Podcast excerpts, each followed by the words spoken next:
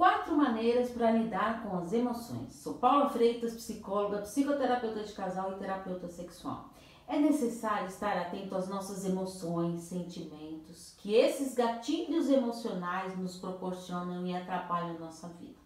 Para lidar com as nossas emoções, primeiro você deve reconhecer as suas emoções negativas. Sério, Paulo? Sim. Você consegue reconhecer? Estabelecer limites para você afastar os pensamentos negativos. Será que eles não estão dominando? Pensar mais positivamente, estar aberto a mudanças. Mas faça pequenos movimentos para não desistir.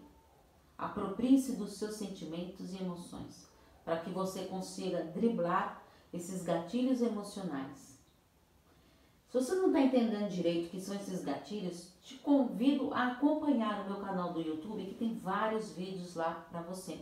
Nos últimos eu também falei sobre os gatilhos emocionais. É só se inscrever no meu canal, Paula Freitas Psicóloga, e no link dos vídeos tem a descrição de todas as minhas redes sociais para você acompanhar os meus textos também. Porque afinal, quem cuida da mente, cuida da vida. Um grande abraço. Tchau, tchau.